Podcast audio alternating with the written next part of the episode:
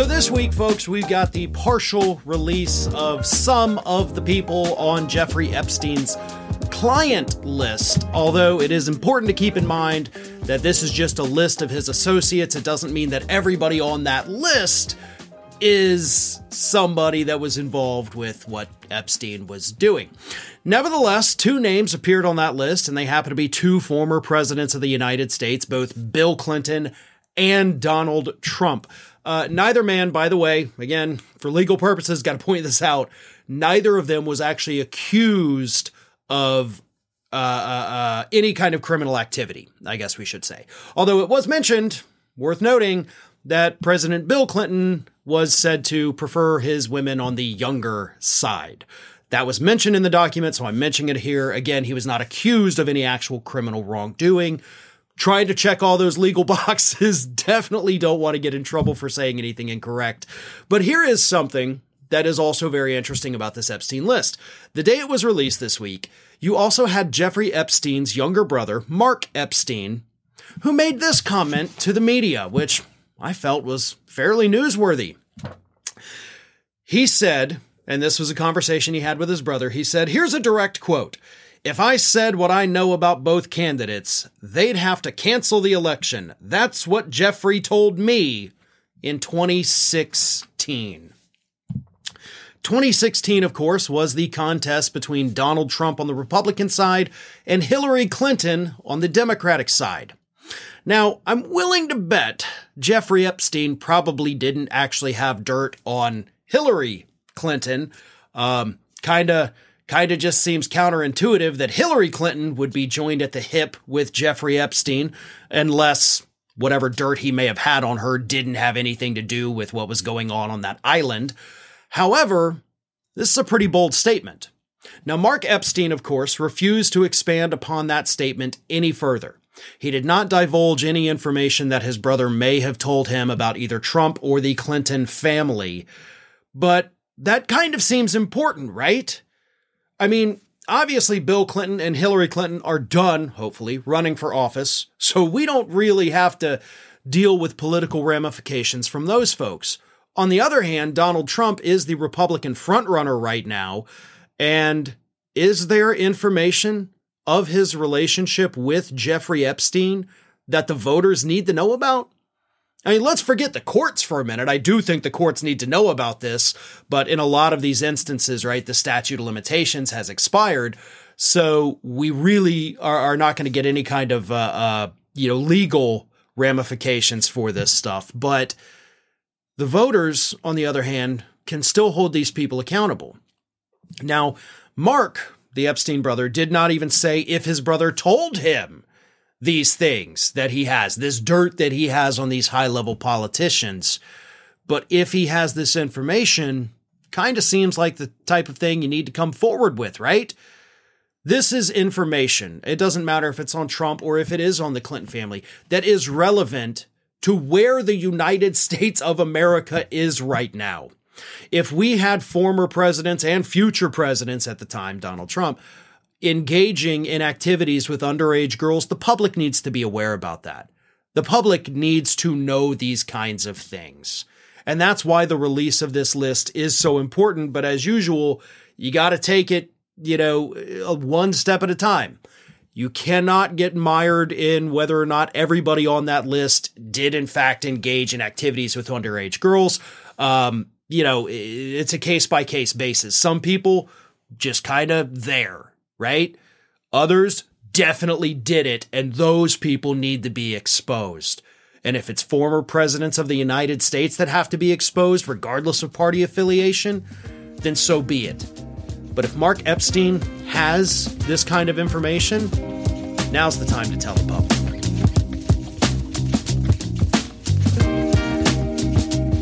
The thing I love most about Donald Trump's lawyers is that every week one of these lawyers outdoes a previous lawyer, sometimes even themselves, in saying some of the dumbest things you've ever heard a lawyer say in the history of the United States. This week, of course, that distinction goes to Christina Bobb. Christina Bobb went on Real America's Voice this week and accidentally may have implied that Donald Trump could be, in fact, guilty of an insurrection, but she says that's up for the voters to decide, not the courts. I'm going to read you her quote in a minute. Actually, let me just get it out of the way. Here is what Christina Bobb said on Real America's Voice. The president is elected by the entire nation, and it should be the entire nation who determines who they want for president, whether they're guilty of insurrection or not. It's up to the people. Whether they're guilty of insurrection or not, right? What's a little insurrection between voters and politicians, right? Um, so what she is implying, as I said, one is that, hey, maybe he did it, maybe he didn't. What am I, the guy's lawyer? Yeah, you are. You're supposed to be out there saying, no, he didn't do it. I don't care if you're not representing him in this specific, uh, you know, legal area. As one of his other lawyers, you still have to be like, no, he didn't do it. He did not do what they say he did. Instead, you're like, maybe he did, maybe he didn't. Ah, that's not for me to decide. It's also, as she says, not necessarily for the courts to decide. Now, she didn't say it, but she implied it by saying it's for the voters to decide. No, actually, Christina, as somebody who went to law school, who passed the bar, who has, I'm assuming, tried cases, you actually should understand that no, this, this is literally something for the courts to decide. It is in the United States Constitution, Section 3, Article 14. I'm sure everybody knows that by heart by now. That's literally for the law to decide, not the voters.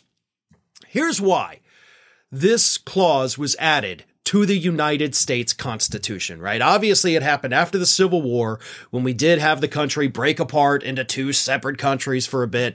Uh, and they put that amendment in there, along with several others, obviously, because they knew they had to bar these people from holding office. Not because they thought, oh, don't worry, the voters are going to take care of them. And in fact, it was the opposite. They knew that these people from these southern states who did engage in insurrection by pulling out of the country and then waging war against it that those people in those states still agreed with those politicians that would be running for office in the future. And we don't want those people running for office. We cannot trust the voters to make these decisions, so we have to put it in the law, in the Constitution itself, to prevent that from happening. The voters were not trusted in the 1860s, and the voters should not be trusted in the 2020s you know, 160 some odd years later, actually a little under 160, whatever. Uh, it's the same situation. We have ill informed voters. We have voters with ill intent who will put somebody up even if they came out and said, I engaged in an insurrection and I'll do it again. There's millions of people in this country who would say, Yes, I will put that person in office. The 14th Amendment, Section 3, protects us from that, Christina. So, no, it's not up for the voters to decide. It was put in our Constitution itself because the voters could not be trusted. But thanks again for not necessarily denying that Trump engaged in an insurrection, just simply saying maybe he did, maybe he didn't. Let's let the idiot voters decide. No, we took care of that over a century ago because voters cannot be trusted to make smart decisions.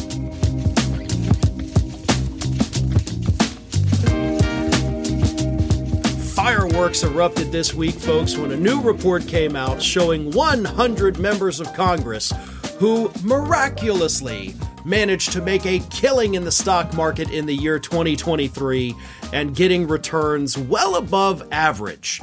And a lot of this was due to the fact that they were trading stocks based on legislation or issues that they had knowledge about. Now, I'm not accusing everybody on this list of insider trading, but I am saying that it's a highly suspicious that these people who do have inside information were able to consistently beat the market with the returns they were getting on their investments. One of those people we talked about earlier in the week, Marjorie Taylor Greene. Another one, however, was Republican Representative Dan Crenshaw, who used to, of course, be very vocal. He used to be out there as much as Greene and Gaetz and Boebert, but Crenshaw's kind of toned it down a little bit in the last year and a half. But he came out swinging this week after Fox News host Jesse Watters accused him of engaging in some sort of insider trading in order to, again, beat the market. Here's what Jesse Watters had to say. A lot of them investing in companies they had inside information on. Ladies and gentlemen, this is what corruption looks like, and that is why Congress still hasn't passed a ban on insider stock trade. Now, mark your calendars because it's the only time I'm ever going to say this. Jesse Watters is 100% correct. It's just painful to say that, but he is right. I think this is something, this is an issue that really does transcend party lines. I mean, hell, Matt Gaetz of all people, has been one of the people pushing for a congressional ban on stocks. Like, I agree with that. I like it. I'll team up with you any day of the week to push this. And Jesse Watters is right to call these people out for being able to trade stocks based on knowledge that they have that the public does not have. And the returns these people are getting on their investments are absolutely, I mean, that's exhibit A if you were taking this to trial. Now, this pissed off Dan Crenshaw, obviously. So Crenshaw in multiple posts on Instagram, by the way, had this to say. And, and there's a language warning here. I'm going to censor where I can. Some of it I'm not. But just to show you how mad Dan Crenshaw is, here's what he said Hey, you effing hack. If you're going to accuse me of literal corruption, get your facts straight and man up and accuse me to my face. You're a effing clown, desperate for clickbait starts off, you know, he's mad, he's dropping the F bombs, he's getting profane with him. And then in another post, Crenshaw says this I'm sitting here trying to feed my three month old, and this dirtbag millionaire at Fox is accusing me of being a criminal with zero evidence? Stop watching these mediocre entertainers. Stop letting wealthy elitists like Jesse Watters claim to be fighting for you. They live in Manhattan and can't stand normal people in red states. They think you're stupid and feed you bullshit to rile you up. Okay, listen, can't argue with Crenshaw's points there.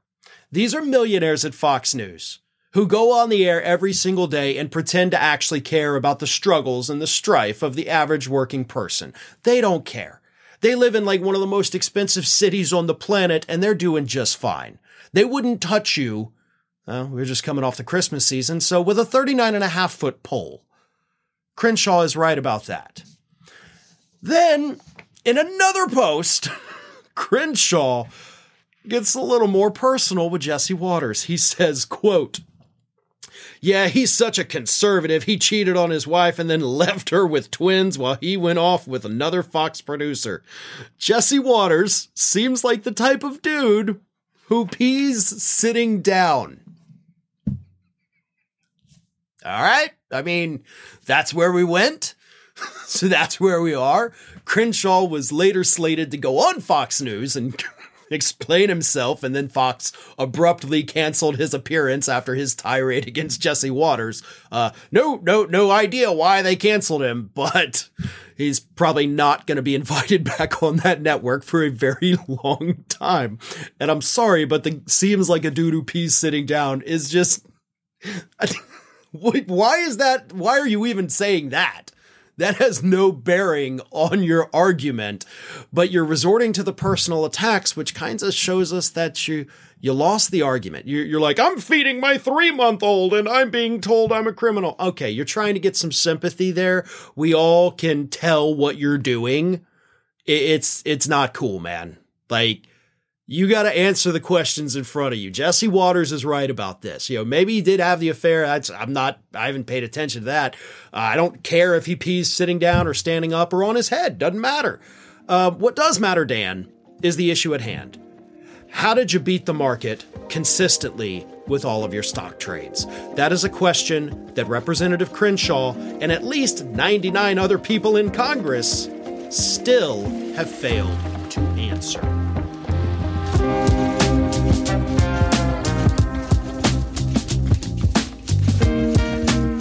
In an interview on Fox News this week, Donald Trump lawyer and for some reason, woman who's always following him around everywhere he goes, Alina Habba, confirmed reports that Donald Trump is, in fact, terrified of the United States Supreme Court because there is a part of him, at least, according to Habba, that believes that the Supreme Court is going to rule against him on the issue of immunity.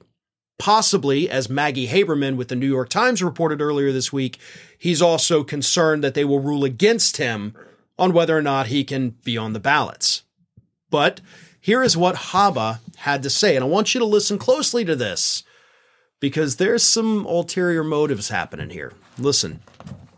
You know, Republicans are conservative. They get nervous. They, unfortunately, are sometimes shy away from being pro Trump because they feel that even if the law is on our side, they might be swayed, much like the Democratic side, right? So sometimes they're trying to look so neutral that they make the wrong call. And I really encourage them to look at the law and look at the Constitution. It's just a simple decision, and it should have nothing to do with whether you're a Republican or a Democrat.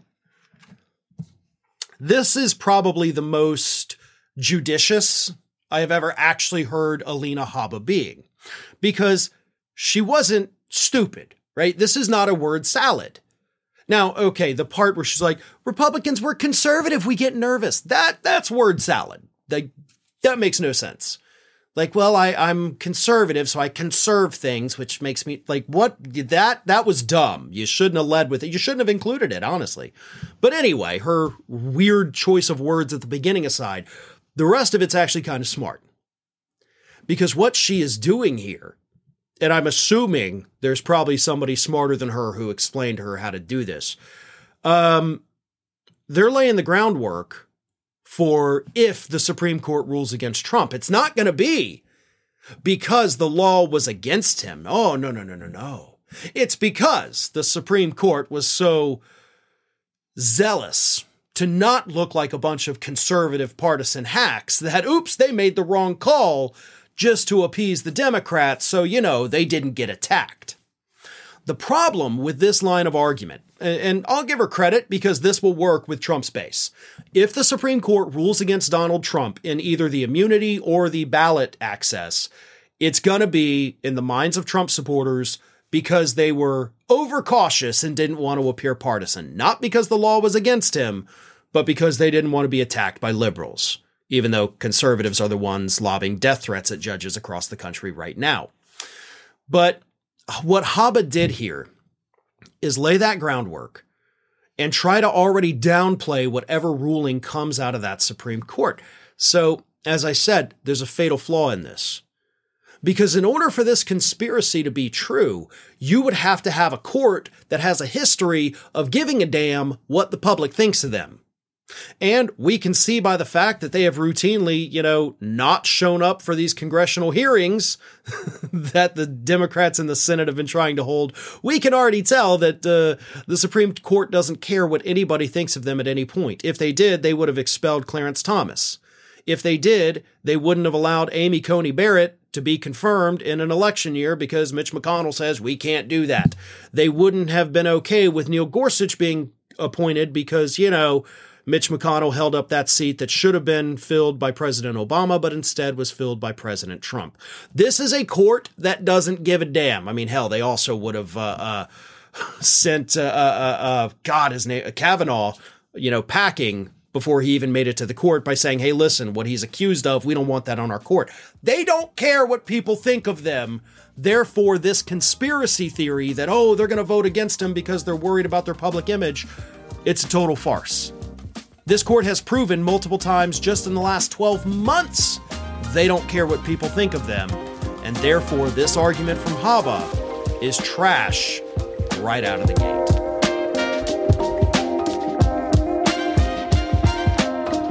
Thanks for listening to today's Fair and Balanced Daily. Stay up to date with all of our content by finding us on YouTube at youtube.com slash fair and balanced and follow me on Twitter, Facebook, and Instagram at fair and balanced.